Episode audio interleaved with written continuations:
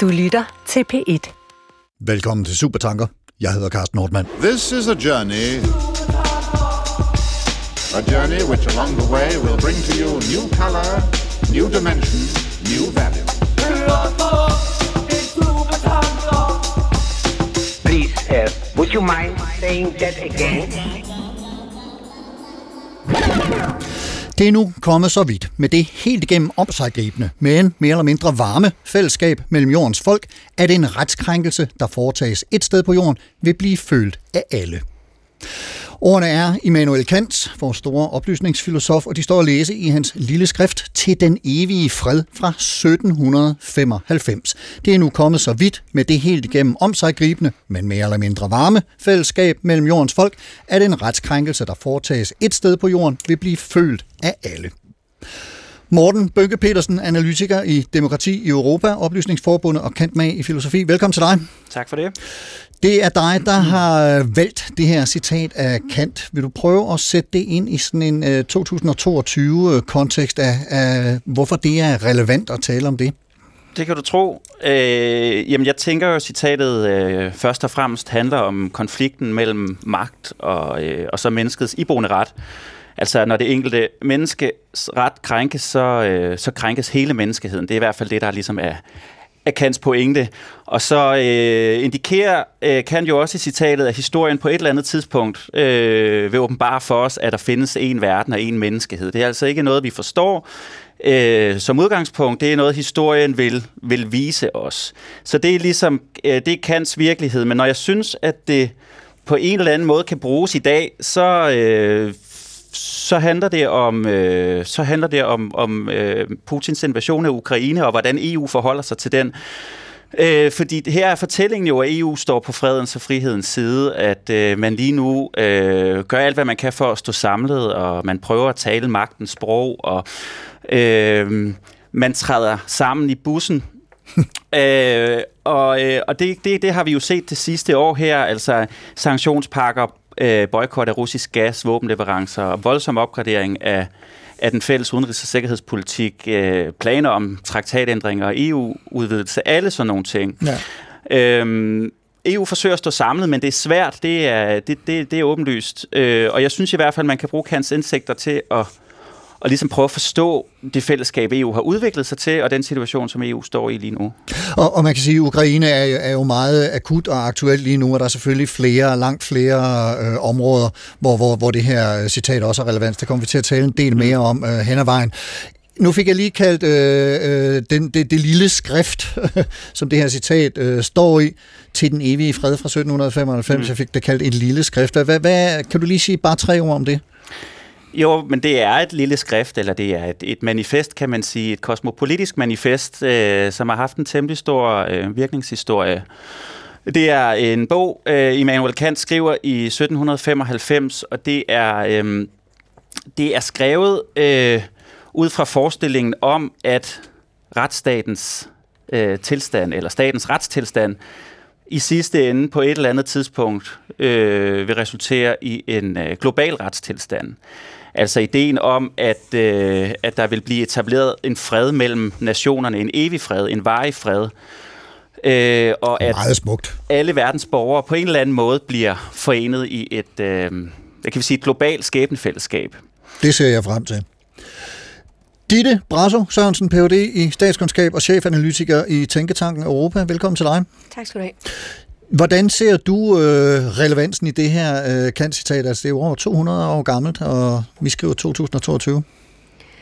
Jamen, det er rigtigt, og det, det kan man jo også godt mærke, når man læser det. Det er skrevet i en, i en anden tid. Øh, der er ikke velfærdsstater. Øh, det tager heller ikke kan man sige, helt højde for de historiske omstændigheder og de realpolitiske ønsker, særligt omkring at binde sådan en tysk stål- og kulproduktion efter 2. verdenskrig, øh, som, som også er en del af EU's historie. Så, så selvfølgelig skal man sådan tage sig sine forbehold, når man, når, man, når man anvender det til at tænke omkring EU. Men, men, men hvis man så tager de forbehold, så mener jeg egentlig sagtens, at man kan bruge øh, Kants tanker, som de fremlægges her i den evige fred, øhm, og, sige, og bruge dem til ligesom at tænke nogle relevante ting omkring EU i dag. Ikke? Og det kan man sige, der er det, der er det helt overordnede, som er det, som Morten også peger på, som er det her med, at international eller global fred kan opnås gennem et lovfællesskab og gennem samhandel. Og det er jo sådan hele essensen af, hvad EU er øh, for et størrelse, og hvad det er for en vision, man har haft, også historisk i EU, om, om fred gennem handel øh, og grænseoverskridende fred. Men jeg synes også, der er sådan en række pointer, øh, sådan, hvor man kan ta- tale med Kant, øh, som også er relevant i dag. Og, det, og noget af det, det har meget med at gøre for, hvad betingelserne er for denne her føderale sammenslutning, som Kant ser. Øh, og Kant taler om, hvad det er for en slags stater, der kan deltage i sådan en føderal sammenslutning, og det er det, som han kalder øh, republikanske stater, det er det, som vi i dag vil kalde et eller andet konstitutionelt forfatningsbaseret demokrati. Øhm, og han taler om, at det er kun, hvis det er den her særlige slags stater, der træder sammen, at denne her fredelige øh, eller fredsgaranterende federation kan, kan, kan du. Og det er, jo en, det er jo en diskussion, vi også ser i EU i dag. Vi ser diskussionen om, jamen hvad så, hvis en af de her stater, der er medlem af EU, lige pludselig ikke er et demokrati længere? Hvad gør vi med Ungarn? Så vi, den her diskussion bærer jo stadig videre omkring, hvad er det for nogle enheder, der kan være med i en fredelig øh, federation. Øhm, der er også noget omkring betingelserne for at deltage i sådan en federal sammenslutning hos Kant, hvor han understreger, at øhm, de her stater, der slutter sig sammen, de skal slutte sig sammen frivilligt. Øhm, og det er en helt særlig diskussion inden for sådan EU-studier, også i dag, ikke? Hvor, man, hvor man siger, at frivillighed skal så institutionaliseres, fordi hvis man lader være med at institutionalisere frivillighed, så går der øh, 70 år, og så er man i virkeligheden bundet. Og vi så det jo meget akut her med, med Brexit-diskussionen, hvor man fik sat det her på prøve med, at alle er faktisk frie til at forlade unionen. Det er en frivillig union der er også andre sådan principper i det. Der er for eksempel det princip, at hvis man vil ændre traktaterne eller have nye medlemsstater øh, med i EU, så har det medlemsstaterne, der med vetoret har den kompetence, så det vil sige, at man har sådan bibeholdt øh, hvad hedder det hele sådan grundlaget for at udforme unionen hos medlemsstaterne. Og det er også en måde at institutionalisere øh, hvad hedder det, frivillighed på. Så på den måde mener jeg, at han stadig har sådan også relevans i detaljen.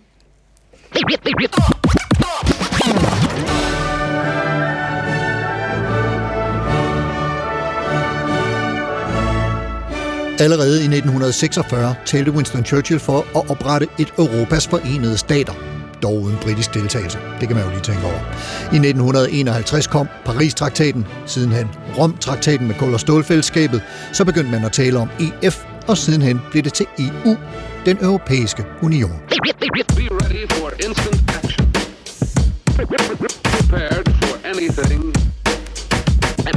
And everything.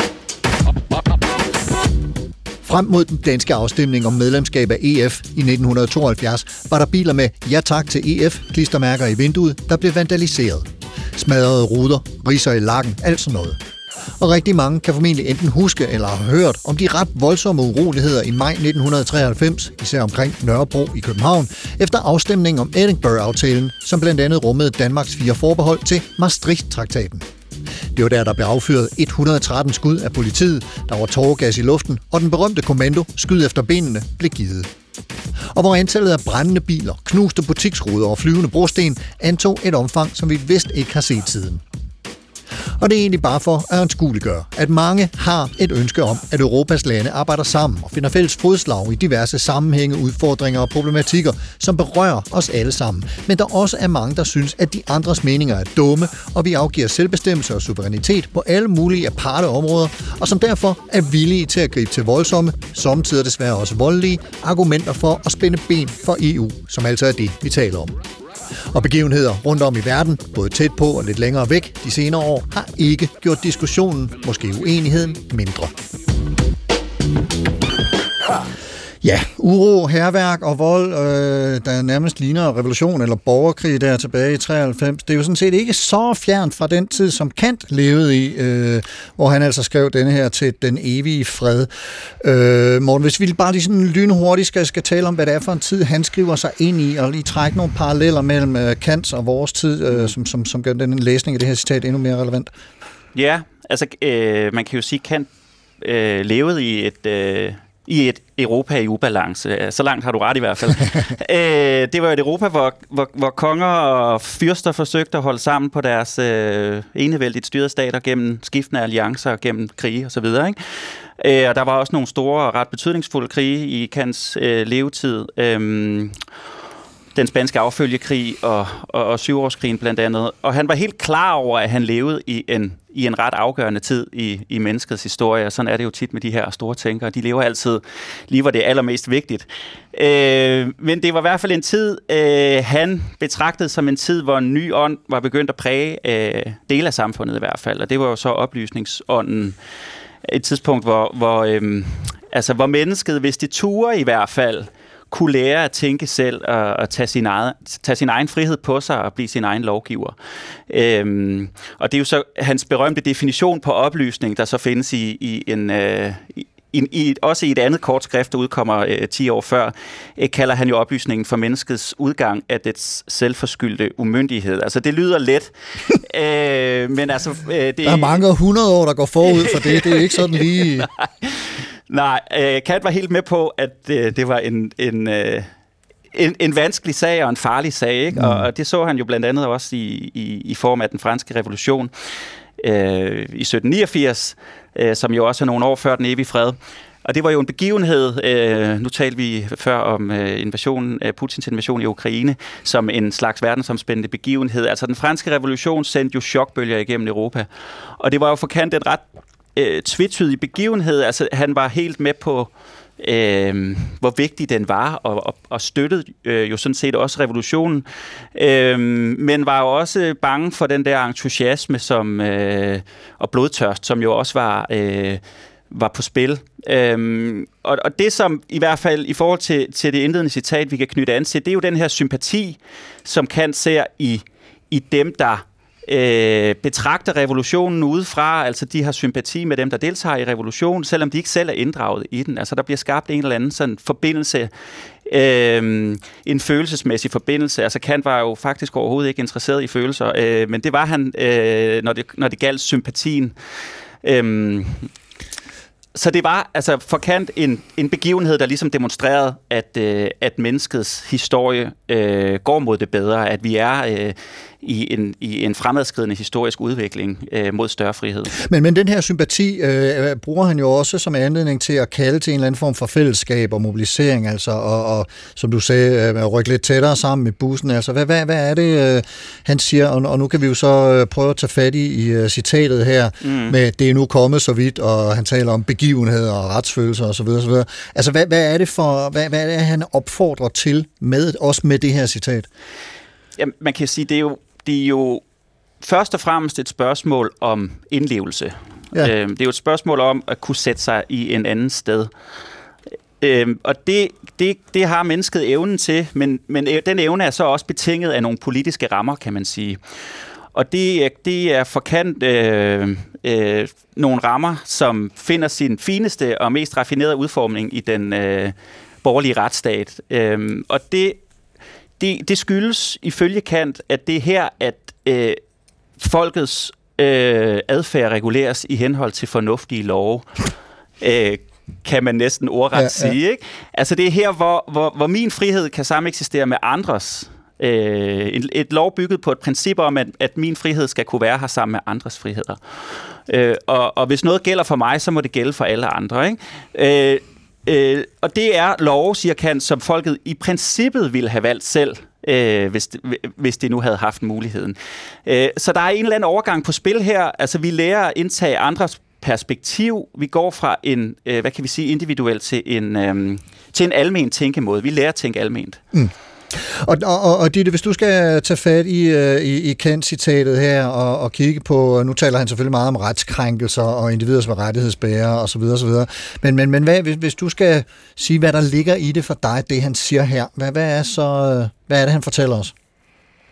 Jamen altså, hvis man tager citatet bare sådan for troende, bare det ene citat, så taler ja. han jo netop om denne her idé om, at, der, at man kan, det som Morten også taler om, at man kan komme til et punkt i en sådan udvikling, en menneskelig udviklingshistorie, hvor vi kan anerkende hinanden som individer, og vi kan anerkende, at der i det ligger en, en, en retsstatus, og den vil vi gerne beskytte hos andre. Så, så, så, så det er jo sådan det, der er. Og så spørgsmålet er så, hvad kan man så bruge det til i dag? Man kan sige, at det har haft en virkningshistorie forstået på den måde, at den tankegang ser vi jo også i dag altså institutionaliseret i politik. Vi ser det i idéer om øh, menneskerettighedskonventioner, og, øh, altså både i Europa og globalt osv. Men jeg, men jeg synes der, hvor at, øh, at det kommer en smule til kort, når man så skal bruge det og tænke over, sådan, jamen, hvordan er det så egentlig EU fungerer, og hvordan er det, vi tænker om hinanden i Europa, og så, så kan det godt være, at vi har en anden grundlæggende forståelse, eller der er fremvundet en eller anden grundlæggende forståelse om, at vi alle sammen er retssubjekter. Men der er jo også alt muligt andet på spil, fordi når det så bliver konkret, så, så bliver det jo også meget tydeligt i den her slags politiske fællesskaber, at der både er, kan man sige, de ideologiske uenigheder, som bare er, at man måske oven på den grundlæggende rets øh, forståelse har en meget forskellige holdninger til, hvordan øh, en union som EU skal være stykket sammen, hvad den skal handle om. Nu talte vi tidligere om det her med, at øh, langt hen ad vejen er EU jo bygget som et frihandelsfællesskab. Øhm, det er indlejret i traktaterne. Det har været en grundlæggende sådan, ideologisk konflikt gennem hele EU-samarbejde, at der er blevet sat spørgsmålstegn ved, er det det rette politiske projekt? Der er også det her, den her, det her spørgsmål, som handler om, sådan, jamen, hvordan vi indgår jo i forskellige fællesskaber, og det kan jo også, kan man sige, det fremgår ikke af det her citat, men det kan jo også meget bevidst omkring. Vi indgår, vi har både den her universelle folkeretlige forståelse af hinanden, men vi har jo også en statsretlig forståelse af hinanden, som er indlejret mm. nede i vores nationalstater. Og, og den konflikt mellem det nationale niveau og det overnationale eller europæiske, som vi vil tale om det i, i den her sammenhæng, det findes jo også i EU i dag. Det er simpelthen indskrevet i traktaterne, så man har en idé om, at der er en paragraf, der handler om de europæiske værdier, og der har man et bund af værdier, der er sådan noget som frihed og lighed, demokrati, øh, retsstat, tolerance, ligestilling osv. Og så to paragrafer længere nede, så har man så en anden paragraf, som handler om national identitet og vigtigheden af national identitet, at man skal respektere hinandens nationale særkende, og man må indrette demokratiet meget forskelligt, og, og så videre, så videre. Forfatningspluralismen er et øh, bærende europæisk princip. Så den her idé om, at der er en eller anden, ikke nødvendigvis en konflikt, men der er et spænd. Er det noget af en opgave, vi har fået sat os selv på der? Jamen, jamen det er det jo. Det er ja. en opgave, som, som, som der hvor jeg mener, det er interessant, og der hvor jeg synes, det er interessant at tænke over, det er fordi, det er en opgave, der har jo helt realpolitiske konsekvenser hele tiden. Fordi vi har den her, nu har vi den her baserende øh, konflikt mellem EU, EU's medlemsstater og Ungarn, omkring hvordan man indretter et demokrati. Ja. Hvor meget national særkende skal man tillade en stat som Ungarn? Hvornår er øh, Ungarn bare et anderledes indrettet demokrati, som er indrettet efter nogle, øh, det ved jeg ikke, ungarsk nationale principper for, øh, for, hvordan man lige sådan strukturerer sådan en enhed, og hvornår er det et, et, øh, et, noget, der tillader denne her sådan universelle tankegang omkring demokrati.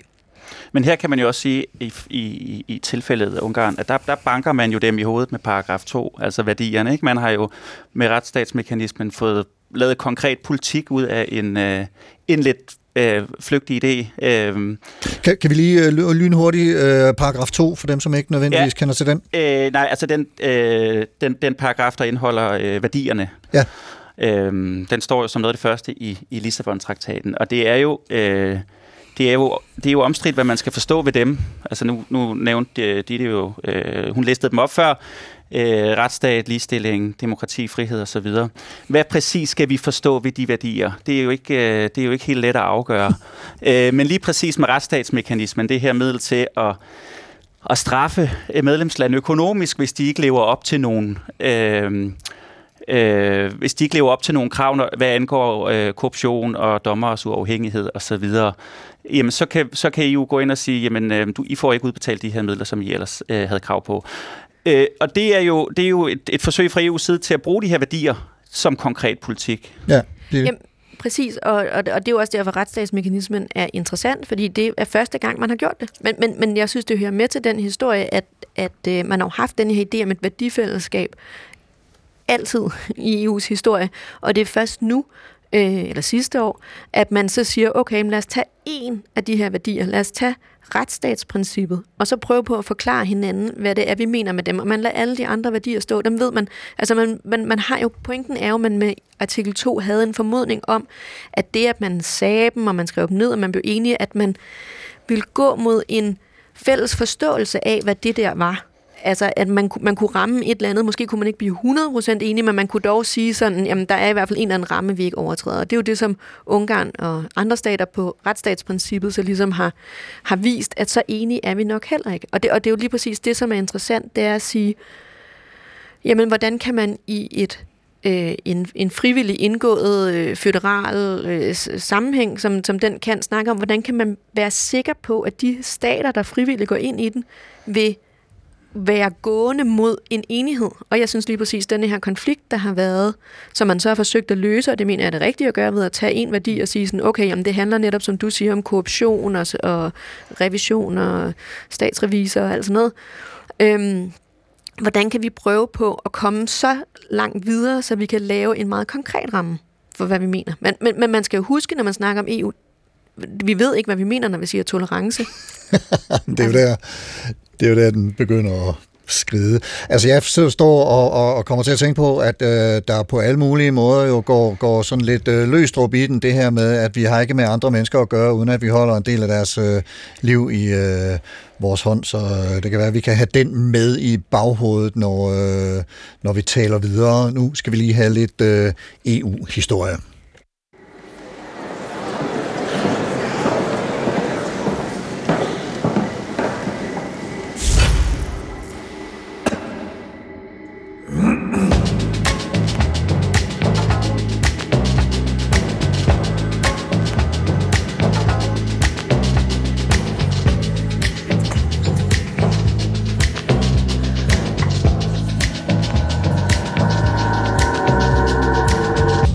1945. 2. verdenskrig er slut i Europa. Kontinentet ligger i ruiner.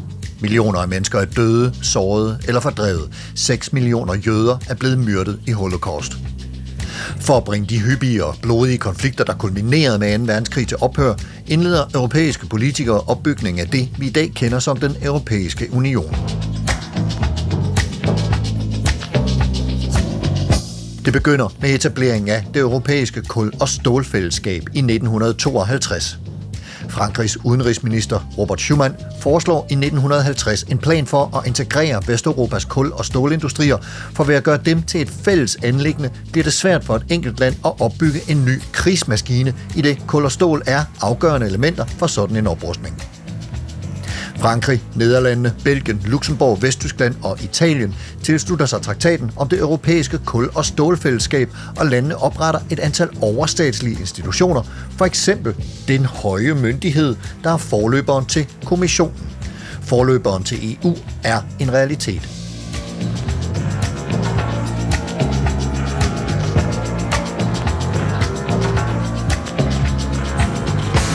Fem år senere det vil sige i 1958, etablerer Rom-traktaten det europæiske økonomiske fællesskab, som giver fri bevægelighed for varer, personer, tjenesteydelser og kapital. Handelsbegrænsninger og tolvafgifter mellem landene bliver afviklet, og vi får konkurrenceregler, en fælles landbrugs- og fiskeripolitik og regionsudvikling. Den høje myndighed skifter navn til kommissionen. I begyndelsen af 70'erne bliver Danmark medlem af EF, samtidig med Irland og Storbritannien. Vi har før været med i et andet samarbejde med Norge, Portugal, Schweiz, Storbritannien og Sverige, men da britterne søger om optagelse i EF, gør Danmark det samme, ikke mindst for at sikre den store danske landbrugseksport til Storbritannien i smør og bacon.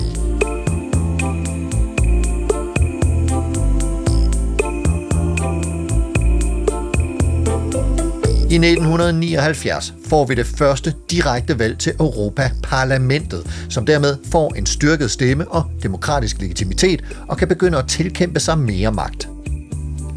I 1987 bliver fællesmarkedet til det indre marked.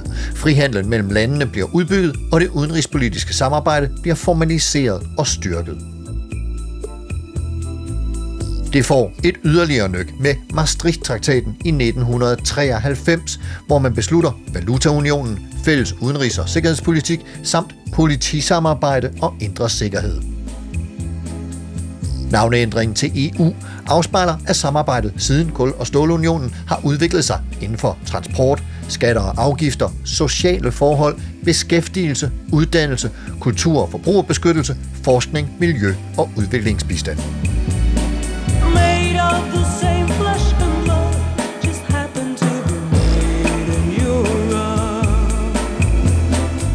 Men ved folkeafstemningen i 1992 stemmer danskerne nej til Maastricht-traktaten. Politikerne forhandler en ny aftale i Edinburgh, der blandt andet indeholder Danmarks fire forbehold, og det er, da den bliver vedtaget året efter, at der udbryder uroligheder på Nørrebro. For første gang i fredstid affyrer dansk politi skud mod demonstranter.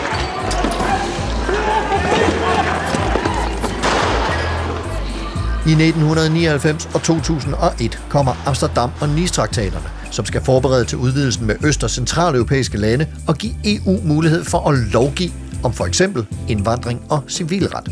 Også i 1999 bliver euroen en realitet. Den bliver indført som fysisk betalingsmiddel i 12 medlemslande i 2002. Det tal er siden steget til 19 lande. Danmark stemmer nej til euroen ved en folkeafstemning i 2000, så vi er ikke med, men har stadig vores kroner og øre. I 2004 slutter 10 nye lande fra Øst- og Centraleuropa sig til EU's 15 gamle medlemslande fra Vest- og Sydeuropa.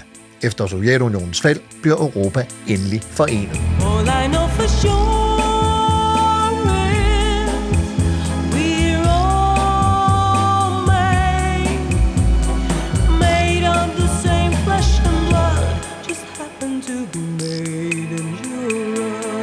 2007 kommer Rumænien og Bulgarien med, og i 2013 Kroatien.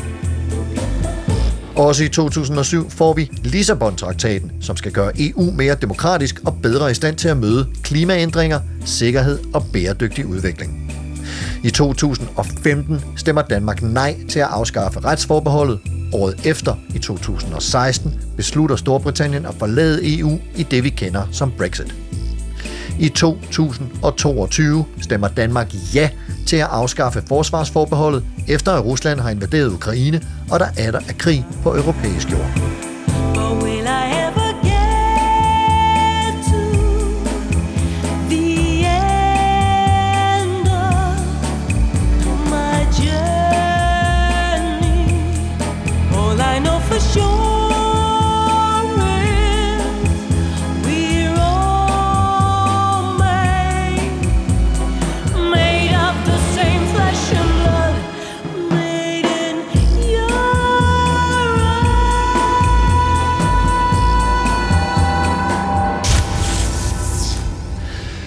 Ja, det er en øh, lang, og nogen vil muligvis fristes til at kalde det tumultarisk øh, tilblivelsesproces, øh, EU har været i, og muligvis også stadigvæk er i.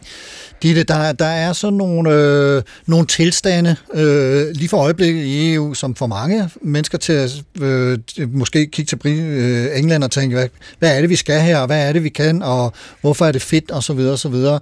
Øh, og der er måske et nedslagspunkt omkring en 2005, 6, 7 stykker, som sætter gang i en proces, øh, som den vi er i lige nu, øh, af forskellige former for uenighed. Vil du ikke prøve at skitsere, hvad, hvad, hvad det er, jo, jo, altså man kan sige, det vi jo lige hørte her, det er, at, at EU har jo den her sådan lange udviklingshistorie, hvor der er de her to kræfter, der hele tiden er på spil. Der er, man er gående mod et bredere samarbejde, altså flere og flere medlemsstater. Man udvider løbende unionen øh, indtil øh, selvfølgelig Brexit, og så er man øh, gående mod et, altså en dybere integration, så det vil sige et politisk øh, samarbejde, som inkluderer flere og flere områder. Det var også det, vi hørte i den her øh, gennemgang. Ja.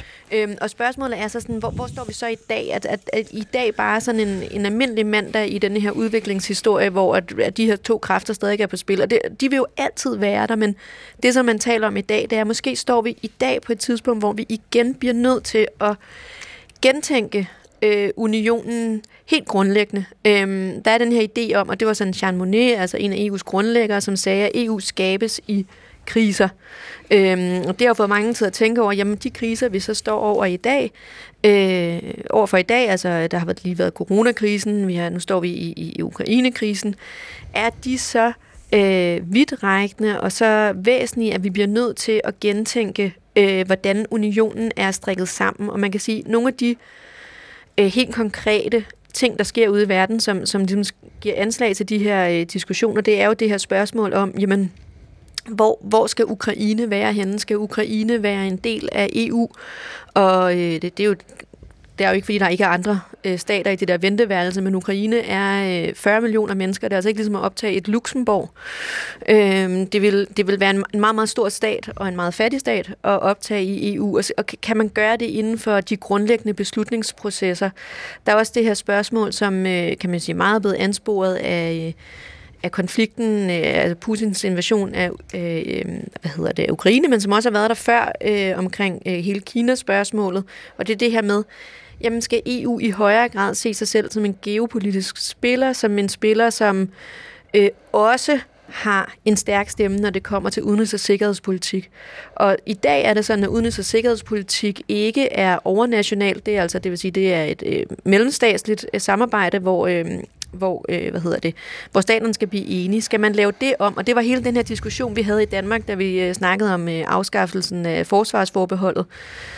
Mister Danmark så suverænitet? Hvordan ser det ud i EU? Altså man kan sige, hele humlen der var jo, det, det gjorde vi jo ikke, altså mistede suverænitet i Danmark, fordi at øh, det ikke er et overnationalt samarbejdsområde endnu. Men det er jo noget af det, man snakker om i Europa i dag. Hvordan skal unionen se ud fremadrettet? Så derfor er Øhm, det er måske ikke bare en almindelig mandag i, øh, i EU's udviklingshistorie. Måske står vi på, til, på det her sådan sejtenvendte tidspunkt, hvor man øh, igen tør åbne for øh, den øh, traktatsdiskussion, som man ikke har tur åbne, siden man havde øh, afvisningen af, af, hvad hedder det, forfatningen, EU's forfatning der i 2005-2006. Så, så når du siger, at, at øh, EU bliver til i krisetider med et citat af ham her, øh, Monet, er, er det så for eksempel Ukraine og coronakrise, der ligesom ansporer til, at øh, nu skal vi have gjort noget ved det her?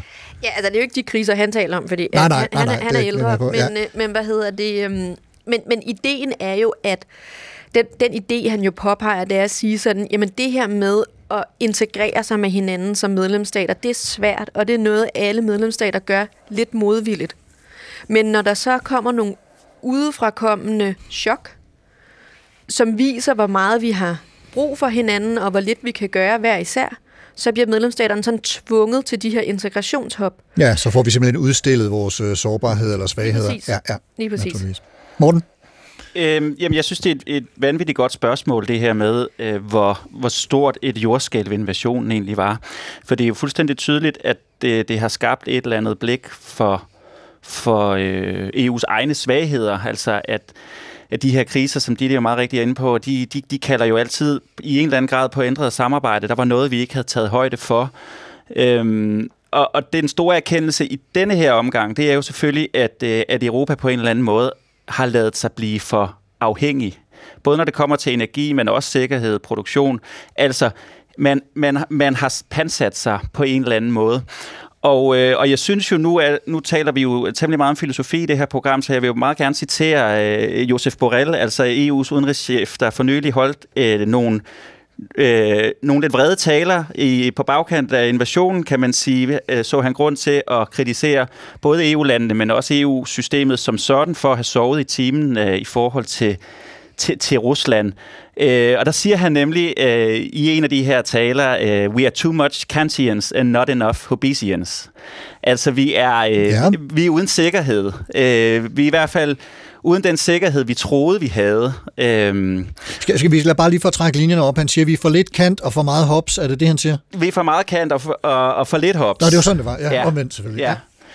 Øh, øh, altså, vi, vi, vi har troet for meget på Kants forestilling om, at samhandel skaber fred. At så længe vi handler med hinanden, så slås vi ikke med hinanden. Og vi har måske haft for lidt fokus på, at der er også andre typer konflikter, som kan opstå på trods af, at vi handler sammen. Og der kan også være betingelser, under hvilke vi handler, som kan være konfliktskabende. Og, øh, og, og- det, det er jo så den nye store erkendelse for EU, og, øh, og, og i den sammenhæng, der, der, der har man øh, fået... Øh, endnu mere fokus på et begreb, som godt nok opstod øh, inden krigen, øh, nemlig den her idé om strategisk autonomi. Nu taler vi om Kant i dag, så jeg synes jo også, at autonomi er et, øh, Meget vigtigt begreb, et, ja. et, et vigtigt begreb også i den her sammenhæng. Bestemt. Øh, men altså, øh, strategisk autonomi, en, øh, en idé, der øh, øh, tilbage i 16 øh, ligesom blev sat som et mål for EU's globale øh, strategi, i, i hvert fald når det kommer til forsvar og sikkerhed. Og så har man så siden udvidet det til, en, øh, til også at gælde for en industriel og digital strategi. Og det er altså en strategi, der skal gøres mindre afhængig af andre lande, og det er på en, på en række øh, afgørende strategiske områder, både sådan noget som, som råvarer og lægemidler, digital infrastruktur, innovation, forskning osv. Og det er altså forestillingen med denne her øh, strategiske autonomi, at Europa på en eller anden måde skal lære, øh, groft sagt, at, øh, at klare sig selv. Øh, altså vi står i, i, i, i en verden med, med, med store sådan geopolitiske ændringer. Øh, USA træder tilbage, og, og øh, Kina træder frem, og, øh, og at Rusland træder på alle. øh, så, så, så, derfor Det må... skulle der faktisk ikke grine af. Ja. Så derfor så skal, så skal EU ligesom også finde ud af, hvilke ben man så skal stå på.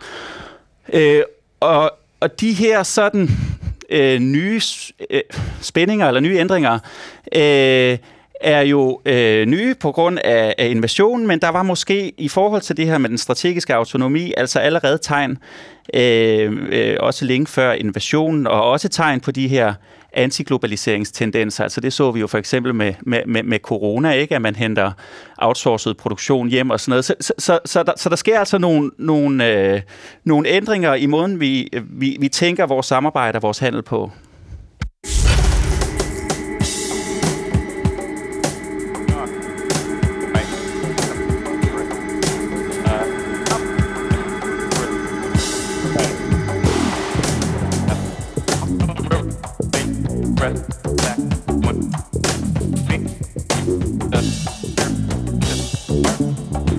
Jürgen Habermas er formentlig en af de mest indflydelsesrige nulevende filosofer i dag, og han har så også haft 93 år til at opnå den position. Habermas er stadig aktiv og skriver ofte, når han ser demokrati og frihed være under pres forskellige steder på kloden.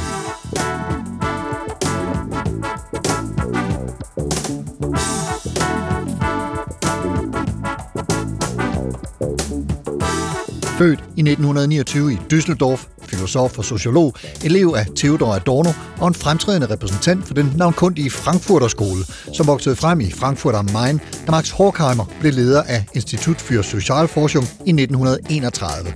Skolen talte kræfter som bemeldte Adorno, Herbert Marcuse, Erik Fromm, Walter Benjamin og Axel Honneth, for nu at nævne nogle få af de mest profilerede. Og så altså Jürgen Habermas, som i 1965 overtog Horkheimers lærerstol i filosofi og sociologi.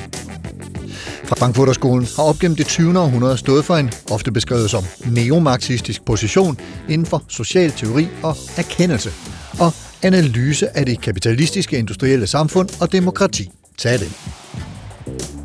I 1981 udkom hovedværket Theorie des Kommunikatives Handelns, hvor Habermas udpeger systemet som stedet, hvor materiel og organisatorisk reproduktion finder sted, hvor varer, tjenesteydelser og byråkratiske beslutninger fabrikeres og sættes i system. Og så livsverdenen, hvor vi mennesker interagerer kommunikativt, taler sammen, omgås, har fællesskab. Og det kan være både politisk, kulturelt, kunstnerisk, socialt. Vores store opgave bliver derfor at bevare lommer af kommunikation og interaktion fra livsverdenen i systemets institutioner, sådan at marked og stat ikke pludselig kun styrer efter egne, i anførselstegn, naturlove. For eksempel, at markedet kun udvikler sig gennem mediet penge, og staten kun udvikler sig gennem mediet magt. Men fordi systemet er skabt og befolket af mennesker, vil der, ifølge Habermas, altid være lommer af kommunikation, social integration og kulturel reproduktion.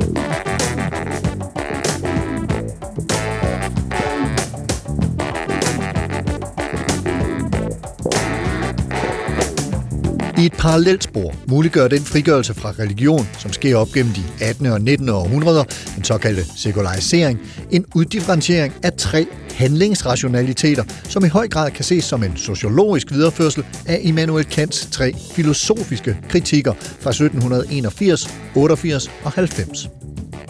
Hos Habermas hedder de tre rationaliteter den kognitivt instrumentelle, som beskæftiger sig med sandhed gennem videnskabeligt arbejde, er Kant kaldet den rene fornuft, den moralsk praktiske, der beskæftiger sig med politik og etik, er Kant kaldet den praktiske fornuft, og den æstetisk ekspressiv, der har at gøre med kunst og kultur, er Kant kaldet dømmekraften. Og noget, vi hele tiden skal være opmærksom på i alt dette her, er risikoen for, at handlingsrationaliteterne, altså naturvidenskaben, moralen og dømmekraften, udvikler sig til ekspertvælder, plus at der opstår forskel mellem systemet og livsverdenen. Symptomer, som mange mennesker vil kunne genkende, også inden for politiske og markedsfællesskaber, som for eksempel det europæiske. For eksempel at systemet risikerer at glemme, hvad det er til for, nemlig at tjene livsverdenen, sådan som både sociologen Max Weber og filosofen Edmund Husserl havde påpeget allerede i første del af det 20. århundrede. Og et vigtigt element til at opnå det er ifølge Habermas det, han kalder den herredømmefri samtale, hvis mål er at skabe enighed om grundlæggende samfundsmæssige udviklingstræk, f.eks. opbygningen af en velfærdsstat. Netop den herredømmefri samtale kan, ifølge Habermas, skabe rum for livsverdenens fornuft, frigjort fra systemets strategiske tænkning. Systemets medier, penge og magt, bør først komme ind i billedet, når beslutningen er truffet og skal gennemføres. Den her dømfri samtale er præget af, at man lader det bedste og mest fornuftige argument vinde. Man bliver ved med at diskutere og argumentere, indtil der er opnået enighed. Habermas understreger, at hver eneste gang vi giver os i kast med en diskussion, så er den grundlæggende intention at nå frem til enighed, ellers ville samtalen være meningsløs. På den måde bliver den fri meningsdannelse medvirkende til at sikre, at samspillet mellem offentligheden og de anvendte strategiske virkemidler udvikler sig i et positivt samspil.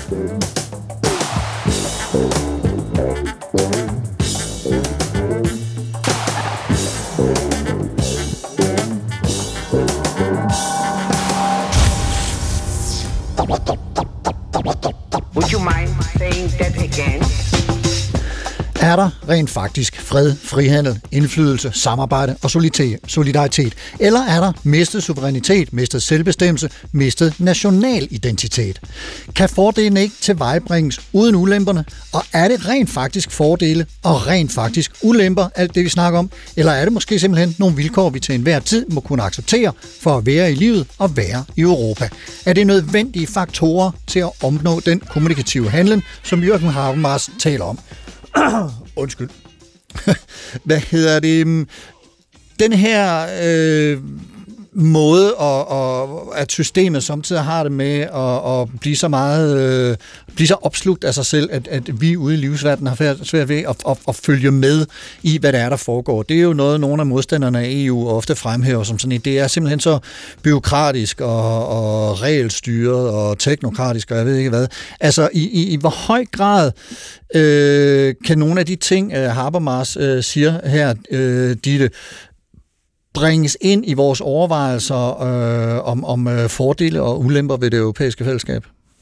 Altså, det vil jeg jo sige, det kan i meget høj grad. Men altså, ja. nu, nu, nu har vi jo, hvad hedder det, indtil det, vi har talt sådan om EU som fredens projekt, og som en handelsprojekt, og så har vi også sådan øh, talt lidt om det som sådan et, øh, et højere høj grad, sådan et geopolitisk, øh, magtpolitisk projekt. Men, men jeg synes, der er en vision i EU, som vi ikke har talt så meget om endnu, som, som er der, hvor Habermas for alvor kommer på banen. Og det er det her med, at EU er, har også den her iboende vision om, at man kan demokratisere international politik. Så international politik er jo sådan en arena af det politiske, hvor vi i hvert fald på global plan langt hen ad vejen har accepteret, at det er meget mindre demokratisk end det, der foregår nede i vores nationalstater og vores kommuner osv. Det er bare sådan noget, som statsledere går ind i et rum, og så bliver de enige om noget, og så kommer der en frihandelsaftale ud af det, eller noget den stil. Øhm, og man kan sige, at hele visionen omkring EU, det er jo at bryde med den forestilling og sige, jamen også international politik, i hvert fald den internationale politik, som foregår mellem europæiske stater, den kan demokratiseres. Vi kan simpelthen gøre det bedre. Vi kan skabe nogle institutioner, som gør det mere den, øh, øh, hvad hedder det, transparent, mere inkluderende, giver, giver mere øh, medbestemmelse til, til folket. Og det er en af de ting, som kan man sige, Habermas har budt ind med i den her diskussion. Han har ligesom prøvet på at sige, jamen, hvis vi ikke vil acceptere, at der skal være en del af det politiske liv, som bare ligger uden for vores almindelige forestillinger om, hvad der er demokratisk. Hvis det internationale også skal være demokratisk, eller det han kalder sådan det postnationale også skal være demokratiske, hvordan gør vi så?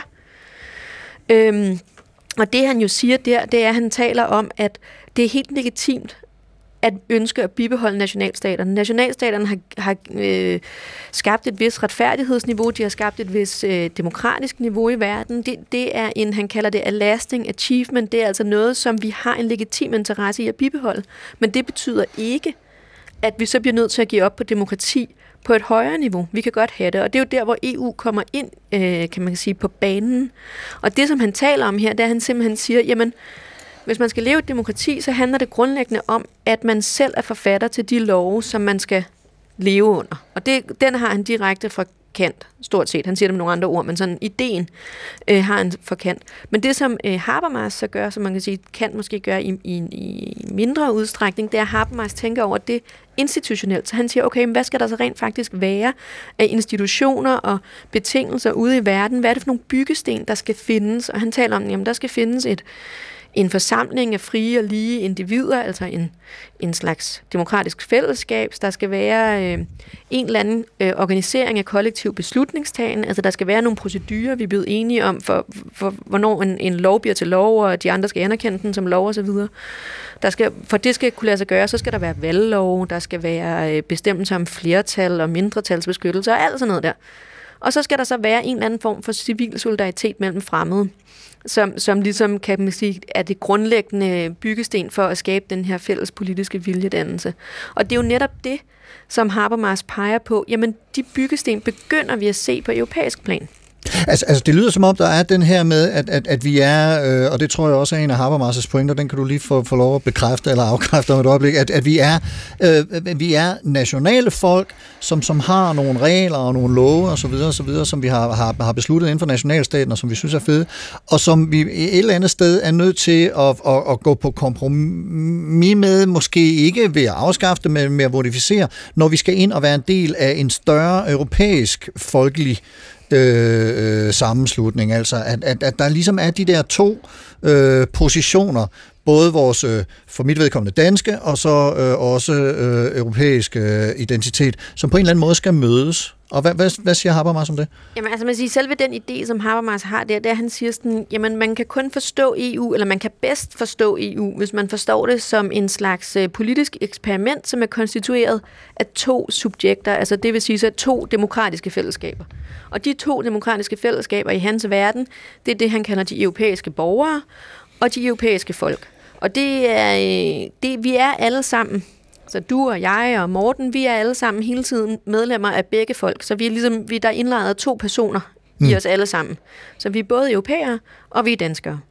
Og så siger han så, jamen hvis de to folk findes, så har, kan man se deres institutionelle aftryk i EU, så de europæerne, de sidder over i Europaparlamentet, og folkene, de sidder over i, i rådet, og de to er de to legitime lovgiver i EU. Og det er jo langt hen ad vejen, sådan som EU er øh, strikket sammen. Det er sådan, som EU laver lov. Og det har så sådan nogle institutionelle, øh, altså hvis man køber den analyse, så har det sådan nogle institutionelle retningslinjer i sig, fordi så kan vi begynde at tænke over, jamen, hvordan skal de to lovgivende forsamlinger så forholde sig til hinanden. Og det Habermas helt praktisk siger, der, jamen de skal være ligestillede, og det er de ikke i EU på alle områder, som det er i dag.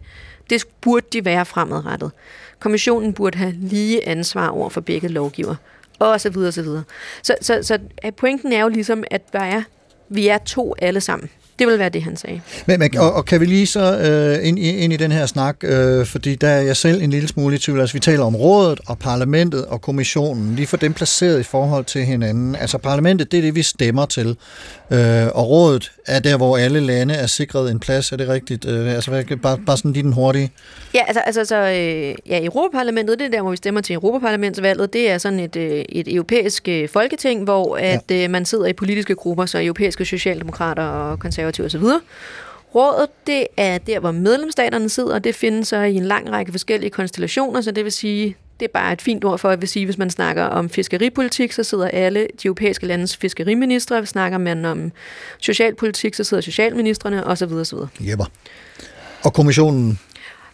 Ja, kommissionen er, det var dem, vi hørte om her, øh, hvad hedder det, det er jo så, kan man sige, en slags øh, central administration. Det er dem, der, øh, det er, det er dem, der laver, det er der, hvor ministerierne er. Og, og, og Morten, hvis, hvis, hvis du på en eller anden måde skal tage nogle af de her ting, øh, som, som Ditte fortæller om mm. øh, Habermas, og, og måske prøve at hive Kant øh, eller nogle af de andre, vi har, har talt om øh, til ind i den sammenhæng, altså prøve at trække de paralleller der. Hvordan vil det så lyde? Ja, altså øhm, et af de problemer, som Habermas har, det er øh, den her komponent, der hedder fællesskab. Ja. Øh, og det altså, det er jo en udfordring at få skabt et, øh, et, et, et, et europæisk fællesskab, forstået på den måde, at vi føler os som europæere. Altså nu talte de det før om det her dobbelt konstitueret subjekt. Øh, der er jo ikke tale om en tyk og en tynd identitet, forstået på den måde, at vores sådan, nationale identitet så skal fylde mere end det europæiske. Der er jo tale om to lige originale, ligeværdige identiteter. Ikke? Og det er jo en udfordring på en eller anden måde at få skabt den. Det, øh, det er Habermas sådan set også helt med på selv. Men han har den her idé om forfatningspatriotisme. Øh, og, og det er han ikke alene om at have den idé, der er, det, altså det er sådan set et, øh, et, et helt forskningsfelt for sig, men, men, men, men et forskningsfelt, som Habermas også har beskæftiget sig en del med. Og, og med det her forfatningspatriotisme, der finder vi et, øh, et alternativ, kan man sige, til forståelsen af staten som et, som et etnisk eller et sprogligt fællesskab en eller anden forestilling om, at øh, befolkningens samhørighed beror på fælles politiske værdier. Nu talte vi før om, øh, om artikel 2, altså den artikel med, med EU's værdier i. Og det er jo så der, vi skal kigge hen, hvis vi skal øh, hvis vi på en eller anden måde skal, skal forsøge at, at, at få skabt den her øh, forfatningspatriotisme, altså værdier som demokrati, ytringsfrihed, ligestilling osv., ikke? I, som bliver sat i stedet for etnicitet, i stedet for et fælles sprog. Og det øh, er for Habermas en forestilling om, at, øh, øh, at vi Altså det, det er sådan set betinget, kan man sige, af en, en, en republikansk forståelse af staten. Det, det, er jo, det er jo så det, han tager med fra Kant.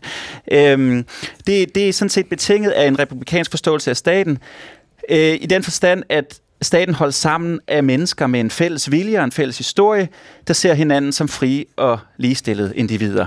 Øh, så det er jo ikke fordi, at øh, man ikke også har en fælles historie, men det der, det der lige, det kit, der, der, der på en eller anden måde øh, gør, at øh, fællesskabet hænger sammen, det er altså de her politiske værdier.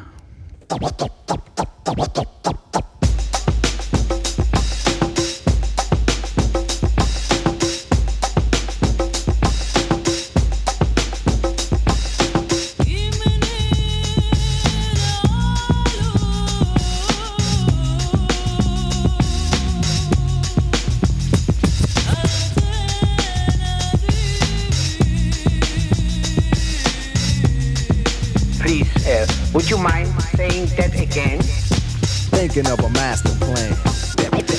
Supertanker, Ditte, Morten, Karsten og Kant og Habermas. Vi er i Europa, vi er i Danmark, vi er i Aarhus og København. Borgere og deltagere i demokratiske handlinger og kommunikation om, hvordan vi bedst indretter vores land, vores kontinent og vores verden. Og Morten, hvis vi nu kigger på øh, det, som du faktisk også lige var inde på, altså nogle af de her sociale og kulturelle fællesskaber, altså EU som, som en identitet og, og, og så EU som politisk konstruktion. Hvordan kan vi så, om man så må sige, vægte dem, når vi betragter den her union og, og tænker over, hvor den skal hen? Jamen det, det kan man sige, øh, først og fremmest så vægtes det jo på meget forskellige måder. Altså nogle anskuer jo EU som et fornuftigt ægteskab, og andre anskuer det jo som et, et ægteskab baseret også på følelser i hvert fald. Ikke? Øh, så, så det er der jo øh, delte meninger om, og nogen vil jo også øh, måske påpege, at det er et af EU's problemer, eller det naturlige resultat af, at EU er en så, hvad kan man sige, unik konstruktion.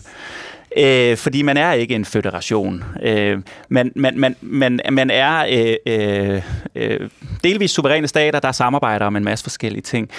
Øh, og det, det, det, det gør jo så, at det kan være svært at få denne her sådan øh, kulturelle, sociale overbygning på. Altså, der er jo alle mulige symboler i, i EU, som, som på en eller anden måde gør, at vi tænker, det kan da godt være, at vi nærmer os en, øh, en, en, en større social og kulturel dimension. Altså, vi har et, et flag, vi har en nationalhymne, øh, vi har en fælles valuta, vi har et parlament, vi har alle mulige ting, som får os til at ligne et land, øh, men vi er ikke rigtig et land. Og det kan jo være forvirrende, og det kan det også gøre det, hvad kan man sige, svært at få skabt denne her fælles bevidsthed, fælles europæiske bevidsthed. Ja, Ditte, har du et, øh, et, et, et bud på, hvordan vi øh, kan skabe den fælles europæiske bevidsthed mellem identitet og politisk konstruktion? Sådan afsluttende. Øh, nej, det tror jeg ikke, jeg har, men, men, men, men jeg er helt enig i, at det, altså, analysen er jo, er jo det her med, at det har været et problem hele vejen igennem. Vi så det dengang, man prøvede på at lave en europæisk forfatning, hvor der var en lang diskussion mellem medlemsstaterne, om man skulle skrive i den, at EU var et kristenfællesskab, eller et kristenskab, øh, øh hvad hedder det, fællesskab, der virkede på kristne værdier. Så, så, så pointen er det her med sådan, ideen om, hvor tyk det her fællesskab skal være, altså hvor meget det skal indeholde. Skal det være religion? Skal det være øh, en humanistisk arv? Skal det være et kulturfællesskab osv.? Det er sådan en, en, en understrøm til det europæiske arbejde, som, som samarbejde, som jeg tror vi bliver ved med at være der. Og man kan sige, i stedet for ligesom at slå sig fast på et eller andet og sige sådan, jamen det, det, det skal være de tre ting, eller den her fortolkning af de tre ting, så, så tror jeg, man, man skal holde fast i, at bare det, at man kontinuerligt har den diskussion, at man kontinuerligt forholder sig til, hvad man har som fællesmængde, om det værende så religion eller øh, øh, humanistisk arv eller sådan et eller andet, det i sig selv er jo, er jo skabende for en fællesmængde, fordi man langsomt jo får sat lidt ord på øh, de forskelligheder og de enigheder, der er øh, i det europæiske fællesskab. Men, men hvor foregår den diskussion bedst, om man så må sige? Jamen, den diskussion øh, foregår jo øh, her, her der alle vegne. Altså man kan sige, EU har jo forsøgt sig gennem tiden med alle mulige, kan man sige, halvdesignede løsninger på at skabe narrativer om EU. Altså Morten også peger på, har man lavet symboler og så videre. Man har også prøvet på at skrive det ind i, i, i traktater. Øh, men, men jeg er ikke sikker på, at det behøver at blive institutionaliseret på den måde for at være effektivt. Og det var så langt vi nåede i dag på Supertankertogtet. Der er selvfølgelig mulighed for at genhøre både denne her samtale og en masse andre supertankere i DR Lyd, eller hvor du ellers finder stream og podcasts. Morten Bønke Petersen, analytiker i Demokrati i Europa, Oplysningsforbundet kendt med i filosofi. Mange tak, fordi du kom og foldede vores både smertensbarn og måske også triumf ud for os i dag. Tak skal du have. Det var et fornøjelse. Og Ditte Brasso Sørensen, Ph.D. i statskundskab og chefanalytiker i Tænketanken Europa. Også tusind, tusind tak til dig for at komme med dit perspektiv og erfaringer i de her spørgsmål. Og som altid, mange tak til dig, kære lytter, for at lytte med. På Facebook-siden Carsten Ortmann Radio kan man se anbefalinger fra Ditte og Morten, playliste, og man kan skrive ris, ros eller kommentarer. Og hvis man ikke er på Facebook eller ikke har lyst til det, så kan man skrive på mailen supertanker Hvis du kan lide, hvad du hører, så del det med venner og familie i alle lande og samarbejder. Husk, alle Menschen werden Brüder, hvor der en sanfter Flügel weilt. Programmet i dag var tilrettelagt af mig, jeg hedder Carsten Ortmann. Programansvarlig er Melanie Torup. Ha' en rigtig god uge og på genhør.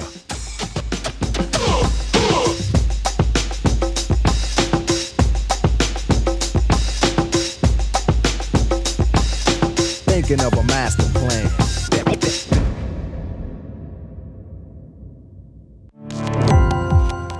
Gå på opdagelse i alle DR's podcast og radioprogrammer. i appen DR Lyd.